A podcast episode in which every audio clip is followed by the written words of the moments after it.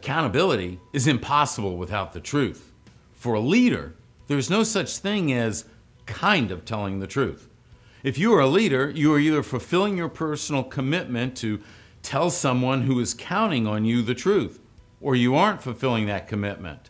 If you aren't, then accountability within the relationship and the organization you lead is impossible because you've already failed to be accountable to your team coming out of the gate. That's the high standard that leaders of teams and organizations must meet. They're either telling the truth or they aren't. It's kind of like the old joke about having a baby. You're either pregnant or you're not. There's no such thing as being a little pregnant.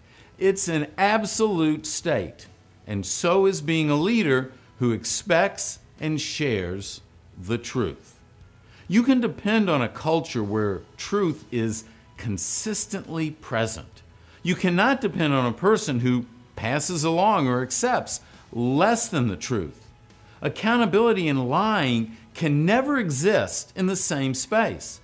People who speak truth want only truth and do not want anything else around them. They don't want lies. They are not afraid of being told the truth. They love the truth, even when it hurts. And they don't want to associate with anything that is not the truth or with people who accept less than the truth.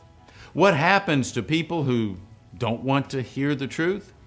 What happens when they would rather have their egos stroked than deal with the reality of their current situation? What happens to their organization? Well, the viewpoint of the entire organization becomes distorted. The viewpoint of the company's people become distorted. The viewpoint of what their people can accomplish becomes distorted.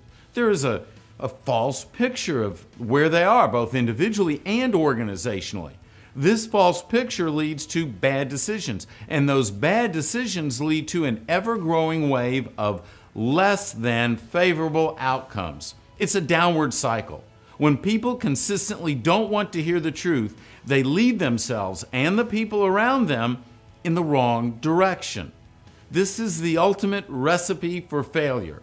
The truth produces something, it produces a freedom. We've all heard the expression, the truth will set you free. Well, this concept originates in the New Testament. It's the Gospel of John, chapter 8, verse 32. But what does it mean? This idea that the truth will set you free? Free from what? What kind of freedom is it? And what will that freedom allow you to do? What happens if you do not have that freedom? The reality is that truth frees you by allowing you to be you.